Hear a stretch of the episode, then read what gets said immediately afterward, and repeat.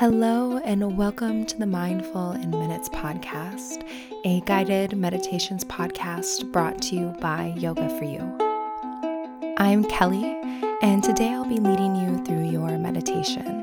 So go ahead and get comfortable, settle in, and enjoy your meditation practice.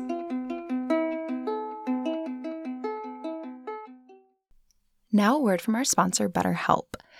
So, I want to talk a second about being a problem solver. When you are a problem solver, you can accomplish your goals. You can help find solutions to things that you've been struggling with. You can think outside of the box. And of course, meditation can help with these things. But you know what also really, really helps with being a problem solver is therapy, especially because it can be tough to train your brain to stay in like that problem solving mode when faced with a challenge in life. Now, I personally like to bounce ideas off of my therapist because I think it's really helpful for me to get this objective perspective, right? Someone that can look at what I'm saying, look at what I'm working with in life, and just be able to look at it objectively, give me feedback, and to help me come up with a solution to a problem that I am experiencing. And most of the time, it is like a solution that maybe seemed really obvious, but I just hadn't thought of it. And I needed the help of therapy to really get clarity on what I needed and the solution for my problem. And if you've been thinking of giving therapy a try, BetterHelp is a great option. It's convenient, it's accessible, it's affordable, it's entirely online. And you get matched with a therapist after filling out a brief survey, and you can switch therapists at any time. So you can start getting some help and you can start working with someone really, really quickly if that's what you're needing. And when you want to be a better problem solver, therapy can get you there. Just visit betterhelp.com slash minutes today to get 10% off your first month. That's betterhelp.com slash minutes. Hello, everyone. Welcome to this freeform episode of the Mindful in Minutes podcast. So, I'm Kelly, and today we're going to dive into imposter syndrome. So, I released a meditation for imposter syndrome on Sunday, just a few days ago. So, if you've ever found yourself struggling with this or it's something that you want to work on, it's probably one of my most requested topics lately. Um, I have meditation for that. So you can do that guided practice if you'd like. But today I wanted to dig a little bit deeper into imposter syndrome, what it is, things that you can do to release this feeling, and how you can specifically use different meditation techniques if you are working through some imposter syndrome. So, very quick announcement uh, birthday week starts on Monday. So, if you want to hear all about that, I released a bonus episode on this feed. It'll be the episode right before this one and you can hear all about we're doing one thing every single day. You can win $1,000 off a retreat. I have two of them coming up next year um, Iceland and Portugal. So, Iceland over New Year's Eve, Portugal in May. I have a few spots left in each, and I would love to have you there.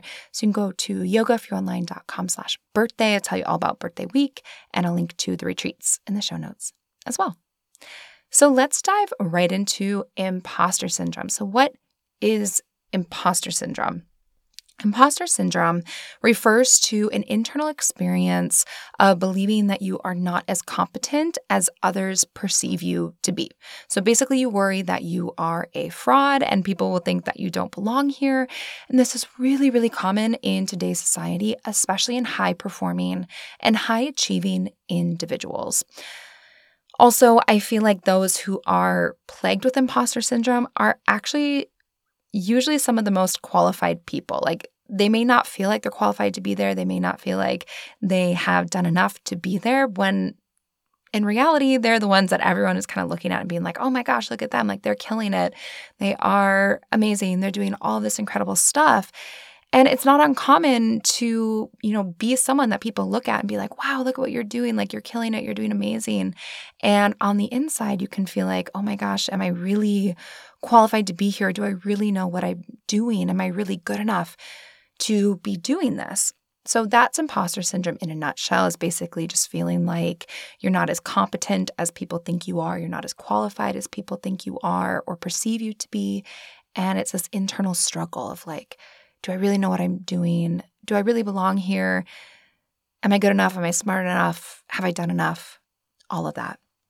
So, some signs of imposter syndrome, ways it can show up in your life. So, you can feel like you got lucky. You know, I say that in quotes, like got lucky when you actually prepared well and worked hard for something. So you don't give yourself credit of like, no, I worked hard to be here. Like I deserve to be here. You just feel like, oh, I got lucky. I don't know why I'm here. I just kind of lucked out and now I'm here. You may find it hard to accept praise. You maybe apologize for yourself when you didn't actually do something wrong. Um, who who is a chronic apologizer?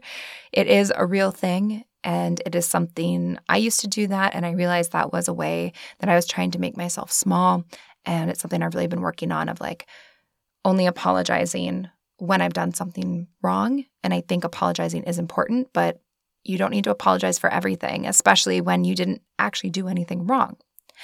Um, you hold yourself to an incredibly, sometimes impossibly high standard.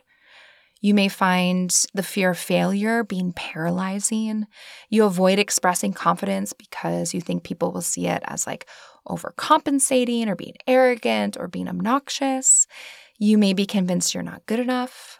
Um, and this can all lead to perfectionism, right? Holding yourself back, having low self worth. So I don't know if, you know, you've experienced any of those things. I definitely have on those lists. Those are all different signs of imposter syndrome. It's not a one size fits all kind of a thing. Um, it can feel different for people, it can show up in a different way. But those are some of the more common ways that imposter syndrome may be showing up in your life.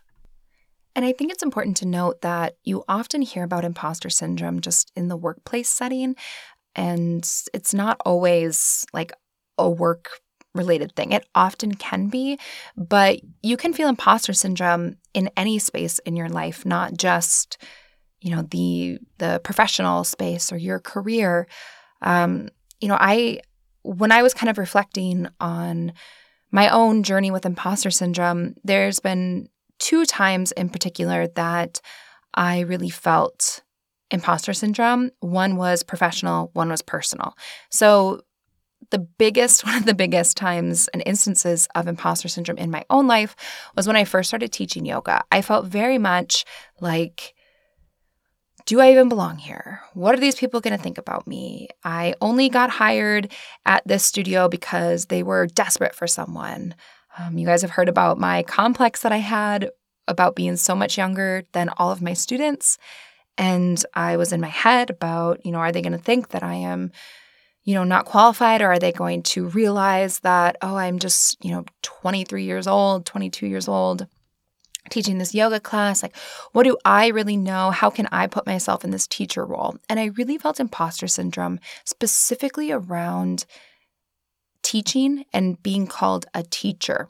I very much felt like i was going to be you know found out and people were going to be like oh you don't know what you're talking about. You're a fraud. You are you how dare you call yourself a teacher? You don't know anything. And i really really struggled with this at first. When i first started teaching it took me a while to move through this and to start to build up my confidence and to feel like, you know, actually, I do deserve to be here. You know, I do know what I'm talking about and I can put together classes for my students. And it, it doesn't matter what my age is compared to their age. Then I think the second time that imposter syndrome really showed up for me was actually when I became a mother. So I very much kind of felt like you know, what am I doing here? And I think for a lot of people, we can very much feel like when we step into any kind of a new role, whether it be a work role or a personal role, you can feel like, you know, what am I doing? And for me, I really felt that when I became a mom. And I was just like, well, I don't know. You know, I, I had worked as a nanny, I had babysat a lot, I'd worked with a lot of parents to, you know, help raise and care for their children. But then when I had my own, it felt like the training wheels were coming off. And I was like, I don't know. Like, do I actually know what I'm doing? And I will say, just like a general reflection on like being a parent is do any of us really know what we're doing? I don't know. Maybe some of us do. I've kind of just embraced this idea of like, I may not fully know what I'm doing, but I'm doing my best. And that needs to be good enough. And I really just, I don't know, I was second guessing myself a lot when I first became a mom. I didn't have the confidence in being a mother that I did in other aspects of my life. And it didn't necessarily come as quick and easy to me as I thought it would. And I was I was just struggling with some imposter syndrome. And it was so interesting for me to kind of feel those same feelings that I once felt in a professional setting, but then to feel them in such a personal setting. And like I would hang out with other moms and be like, oh my gosh, like, am I the odd one out? Am I, you know, are they going to know that, like, are they going to think I'm a bad mom? And just getting in my head about that. So, for me personally, those are kind of the two biggest instances where I felt imposter syndrome in myself. And I know that it's something that a lot of us are struggling with. So I've put together just a little bit of a list, some ideas of how you can work on moving past imposter syndrome, some things that I've done. And then I want to explore specifically some meditation practices and techniques that I have found to be extra useful when working through some imposter syndrome. Now, imposter syndrome is complex and it is multidimensional. It, to me, it boils down to um, you know, working on your true self, getting to know yourself, cultivating compassion for yourself, cultivating resilience, and also practicing some surrender and trying to let go of perfectionism. So, as we go through these different things, I encourage you to think about maybe where your imposter syndrome is is coming from. So I think for me to, you know, just briefly psychoanalyze myself here for, you know, all of you to hear. But when I think about like where does my imposter syndrome come from? For me, I think it's very much that I have very high standards for myself. And I don't always think it's a bad thing to have high standards. I was talking to someone the other day about this. Uh, I think it's important to have high standards. I think they need to be realistic, high standards. And I think that you need to be clear about what those standards are.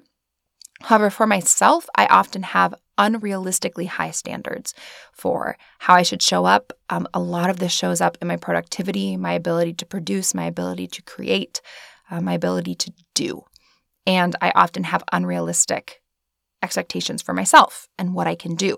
So my imposter syndrome shows up as me worrying or feeling like oh people are going to think that like i'm not good enough or they're going to see that you know i was i was shooting for a, a 12 and i only hit an 8 and what are they going to think and you know it's just that's for me where mine comes from it may be totally different for you so just putting that out there a little bit of honesty um, if anyone else if you are in my club of having unrealistically high standards for yourself um, which is a form of perfectionism. I'm going to talk about that in a moment. Uh, well, welcome to my club. It is a challenging thing. These are some things that I've done uh, to work through that. So, the first thing is really asking yourself is this a thought or is this a truth? Now, you know, this is something that my therapist brought up to me a little bit ago, I think over a year ago now, and it's always stuck with me. And we have so many thoughts throughout our day. Um, actually, I think I just read a study. We have about 20,000 thoughts a day, which is wild. That's about how many drops of water is in a uh, gallon. So we have like a gallon's worth of thoughts every single day. And we have a lot of thoughts. However, not all of them are truths. So, something that I've really found to be useful when working with imposter syndrome is asking myself, is this a thought or is this a truth? looking objectively, right? Meditation teaches us how to be an objective observer and to just witness and observe what is happening around us and within us in our bodies and our minds and our hearts. So, taking what we know from meditation of being an objective observer and applying that to our thoughts can be really useful when working with imposter syndrome. So, if you're telling yourself, I'm horrible at my job, I'm so much less qualified than everyone else. People are probably sitting here thinking I'm a fraud. Uh, I don't know what I'm talking about. Look at those things and ask yourself is that a thought or is that a truth? Chances are they're a thought, they're something that you're thinking, but most likely they are not a truth. So a thought may look like, I don't know what I'm talking about, where a truth may be, I have a degree in this and I have X amount of years of experience in X field right? That's just like a fact. So, really looking at the facts of what you've done, how you got there, your qualifications, your experience, and really looking at like, is this a fact or is this a story? Or is this a thought versus a truth? And we can tell ourselves some pretty wild stories, but they're not always filled with facts. So, being an objective observer of your thoughts and pulling out the truths from just the thoughts that we are having and focusing on almost like focusing on the data like what is actually true what do i know what is a fact here so for me when i was struggling with imposter syndrome when i became a mother looking at the facts was like you know if i say oh, i'm such a bad mom because of a b c and I look at that and say, well, is that actually true? Is the fact that, and currently, I think I've talked about this here, but currently Pork Chop has been going through a hitting phase, which has been really hard for me. I know that it's very normal, um, but it's really hard for me to see my child like hit another child and make them cry. We're working on it. Um, but a thought that I may have is I am the worst mom on the planet because my kid hits other kids. Is that a fact? No, it's not a fact. It's a thought that I'm having. The fact is that he is learning how to manage his emotions. And it's very common at his age to learn how to manage, you know, to have an emotional expression with his body like hitting. That's a fact. It's that fact is different from the thought that I had that I'm the worst mom in the world. Everyone's here at baby gymnastics thinking, "Oh, and then that that's the lady with the bad naughty kid that hits other people." Right? Those are thoughts, they are not facts. So, pulling out the truth in there and looking what is actually a fact and holding on to that, I have found can really anchor and help bring you kind of to a grounded place when working through imposter syndrome. You also, kind of a little bonus activity you could try is writing down your truths. So, you could write down anything that you need to hear, your facts. You could put them somewhere that you look at them every single day. You could, you know, repeat them to yourself, something like, you know, I have X many years of experience in this, or I know what I'm talking about. Um, one that I have, you know, I worked with when I first became a mom was I have, you know, I have known and loved pork chop since before he was even born. No one knows him better than me. That is a fact. Um, I know him the best. He, we shared a body for a while. Like I know him pretty well. And so I am qualified to make decisions for him based on what I know and what I think is best for him and our family.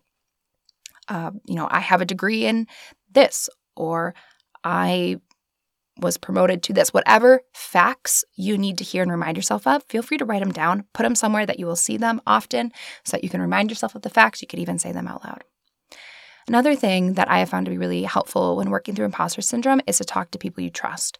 So, having close relationships or an individual that you can trust, whether it be a friend or a therapist or a partner, or even someone maybe that you work with, but you have kind of that trusting relationship. Sometimes just talking about it and like naming it can help you process it, but also kind of recognize how almost silly you sound in a way. And often when you have these conversations with people that you know and trust, they will be like, well, that's not true. Actually, you know, this and this and this and this. And it can be really helpful just to have like an honest conversation with someone about how you're feeling. And they may really be able to help highlight those truths for you and to, you know, recognize your achievements and to give you a different perspective on what you're experiencing. Also, looking at your achievements and successes and let them be celebrated by you and those around you. So, especially if you're a high performing, you know, high expectation, high producing individual, it can be very easy to always be looking at what's the next thing, what's the next thing, what's the next thing, right? It's almost like you are driving and you never use your rearview mirror. You're only, you know, eyes forward, what's the next thing? And that's important to do at times, but sometimes when we're always looking forward into the future of like what's next, what's next, what's next, we never get to actually stop and celebrate and acknowledge the wins and the wonderful things of the present and also the great things of the past too. Sometimes the past gets a bad rap, right? We're like, oh, don't, you know, don't live in the past, let that go, move forward. And that is important. However, if there is something that you have done that is great or is a milestone or is worth celebrating. Stop and celebrate that. When we're always looking forward to what's the next thing, what's the next thing? Okay, I've done this thing, I've achieved this thing, I've hit this milestone, I've done this thing, but what's next, next, next, next, next? You never really get to celebrate and be present and recognize that, like, there's incredible, wonderful things that you're doing and that are happening to you right now. And that you are probably doing things right now that you used to only dream of. Things that used to be like, well, one day, I remember when I first started this podcast, I had this goal. I was like, what if 1,000 1,000 people listened to this podcast. And there have been a lot more than 1,000 people that have listened to this podcast. And to me, that is amazing. That is incredible. But sometimes I forget that. I just, you know, I don't dive into the numbers of the show very often. It's not that important to me. But when I do and I look at the numbers of like how many people are listening, and I'm like, oh my gosh, like that is incredible. That is amazing. That is beautiful. And that is something that like sometimes I have to stop myself and be like, Kelly, you are living something that you used to only dream of. And if I find myself always looking at, like, well, what's the next thing? Well, what's the next episode going to be? You know, what am I going to do for this? What about this retreat? What about that? What about that? Then I don't give myself the space to be like, no, I've done this thing that's really cool and I'm really proud of. And I used to dream of this and now I'm living it. And so making sure that we are celebrating our success and our achievements and let people around you celebrate that too. That can be tricky, it can be hard, but give it a try. Um, you are definitely doing things that are worth celebrating from yourself and those around you. Um, also, looking at perfectionism and how it's showing up in your life. So, I already told you for me, that shows up as having unrealistically high expectations and standards for myself and that's absolutely a form of perfectionism. Um, I have no problem, you know, knowing that I'm going to send out newsletters and there will be typos in that. That's going to happen. You guys know dyslexia. It's a thing that I really struggle with. And, you know, there's just little things where it's like, I will put something out when it's, you know, the best that I can do. And the best that I can do probably isn't perfect. But where my perfectionism shows up is just having these really, really high expectations for myself in many different forms. So, looking at maybe where perfectionism is showing up in your life, where you are maybe holding yourself back because you're wanting things to be perfect or just right, or, you know, if I achieve this thing, then finally I can be happy. And just asking yourself, reflecting, like, is this coming from some kind of perfectionism? I don't know. I can't answer that for you, but through your own reflection, you may be able to come into some insights from that. Also, taking a look at your relationship with yourself and your self worth. So, for me, you know, I really think that imposter syndrome boils down to getting to know yourself through true self work um, looking at yourself and the facts objectively, cultivating self compassion and resilience. It's a very complex, multidimensional thing. There is no one quick fix. There is no, you know, recipe for if you follow this recipe, you will be cured of imposter syndrome. I also think that imposter syndrome is something that can ebb and flow. It it probably will never fully be gone. I'm sure even people that we would look at and be like, wow, look at everything they've achieved, they probably still experience imposter syndrome at some point. So we're really not necessarily shooting for never feeling imposter syndrome ever, but just being able to work with it, sit with it enough, move past it enough where it's not impacting our day to day life. It's not stopping us from reaching our full potential or living our dreams or whatever it is that it may be getting in the way of. So, thinking about what the root is of your imposter syndrome. Is it, you know, maybe lack of self worth or confidence, and you want to work on becoming more confident or believing in yourself more? Or is it that you are struggling with perfectionism? Or is it that, you know, you want to build up some resilience or that you aren't very kind to yourself, that you need to be more compassionate for the fact that you're human and you're doing the best that you can? Again, I can't answer that for you, but you may be able to through some self reflection. So, just something to consider. I like to do some soul writing. So, that's where you do a little bit of meditation, quiet the mind, ask the true self or the soul to answer questions for you. And you can reflect on, like, what is the root of my imposter syndrome? Or, you know, what am I really struggling with here? Where does perfectionism show up in my life? And then finally, I think that like setting yourself up for intentional struggle and challenge is a really beneficial exercise to work through imposter syndrome. So, doing things that you'll probably not be great at or fail at or intentionally struggle with or that will be challenging to you, I think this can be a really beautiful exercise.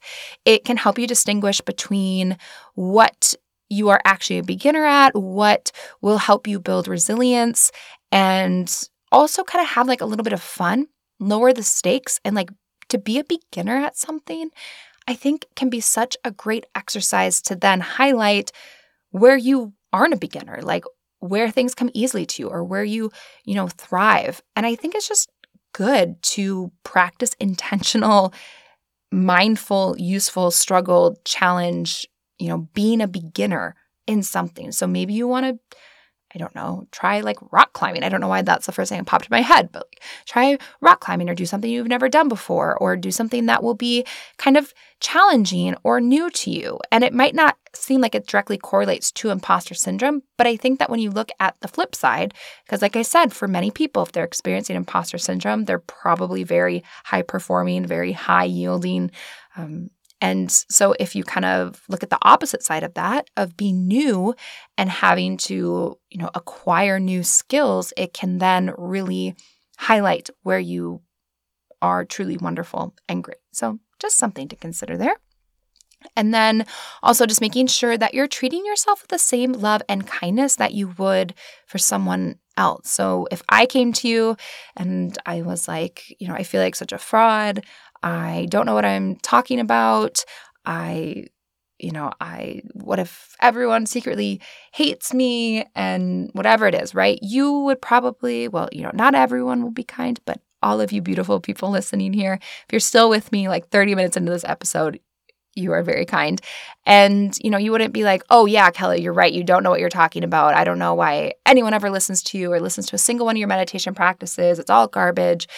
Like, the kindness that you would probably give me or give a stranger or give your best friend is probably a lot higher than the kindness and the love that you're showing yourself. So, treating yourself like you would a close friend or a stranger or someone that you admire or someone that you think is really great at what they do, giving yourself that same level of kindness and love and compassion and working on that can really, really help with imposter syndrome. Okay, we'll jump back in one second, but I want to take a pause to tell you about InsideTracker. So, with InsideTracker, you can live healthier and longer, and they have science based human and health span optimization, which absolutely I love that. They are innovative, scientific, they are evolving. So, what does InsideTracker do. So they create evidence based solutions that are simple, clear, and actionable. And you know how every day there's like a new diet trend or like eat this, avoid that. No, no, they cut all of that noise out by analyzing your blood, your DNA, your lifestyle, and nutrition habits and tell you how to live, look, age, and perform better.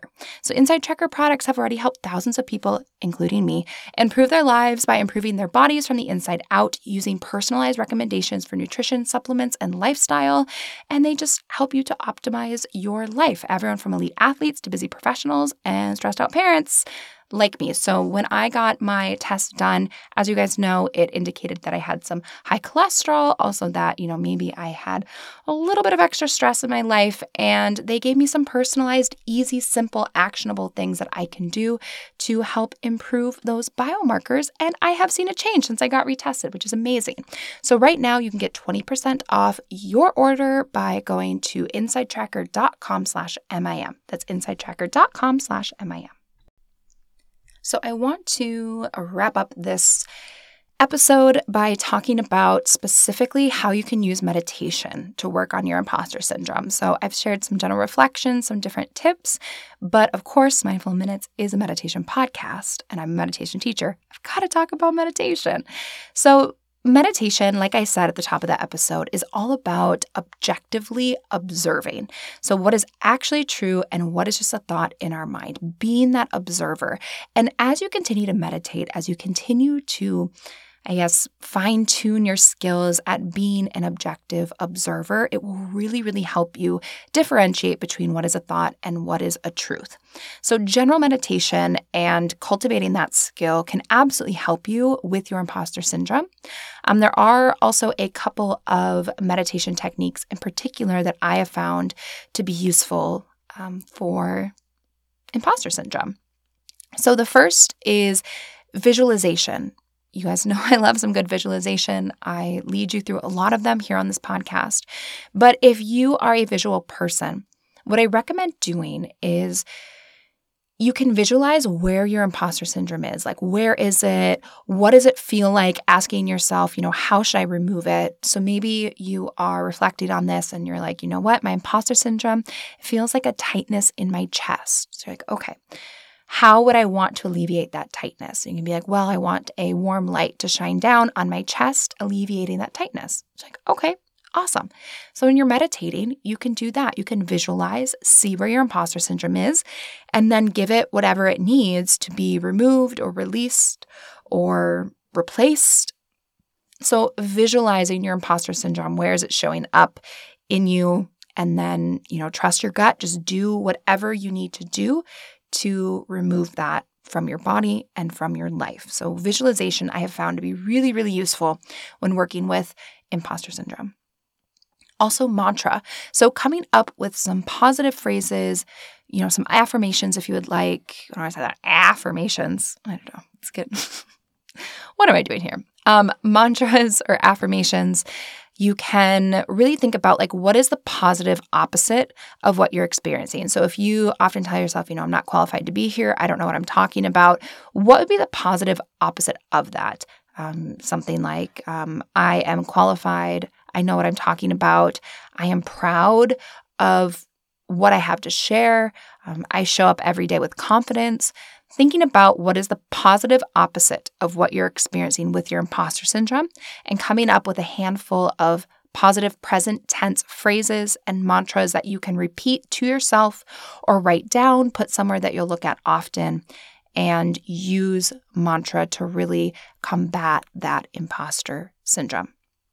Now, I also really like to use loving kindness meditation for the self as a way to work on imposter syndrome. So, sitting in meditation, um, you can listen to the TWIM episode to you know really get the deep dive on how you do this. But the Spark Notes version is sitting in meditation, and you can send compassion to yourself. So you think about the feeling of compassion or self love or even confidence. You let that feeling ignite within you, and then you just radiate it to yourself. So let it seep into all of your cells. Let it surround you like a bubble. Like just fill yourself up with that feeling. Let it be within you and radiating out of you. And just build this like bubble of what you need all around you, whether it be self love or confidence. Um, and using that technique to really combat your imposter syndrome. So, those are some meditation practices that you could try or techniques that you can try. Of course, you can do the guided practice um, that I just released on the feed on Sunday. And just know, like, just be honest with yourself. Be, you know, kind, realistic with yourself. This may never go away, but we're just working on releasing it enough so it's not getting in the way. Um, you know, being honest with yourself of where it's showing up, how you want to work with it. And hopefully, this gave you a little something to think about in terms of your imposter syndrome. Um, the question of the day comes from uh, many of you. I just get this question a lot, so I thought I'd answer here. Do I want more kids? Um, do I want to give Pork Chop a sibling? Yes, I do. Uh, a lot of you, when I released the Portugal retreat, um, many of you were like, "Oh my gosh, are you pregnant again?" I am not pregnant again. However, um, you know, many of you little sleuths out there, uh, I am only doing those two uh, retreats because you know I hope one day um, it will happen again. And so, you know, as I am kind of actively willing that into my life, I am not planning anything out too far um, in case it does happen. So, you know, I am not currently pregnant, but I would love to have, you know, another little pork chop. Motherhood has, you know, been a huge challenge, but also brought me so much joy. So I do want more kids. Um, I hope it'll happen. You know, we never, you know, I've, you never know. I've never really spoken really openly about, you know, my journey with um, getting pregnant the first time. I don't know if I will, um, but you know, all I'll say is just we shall see.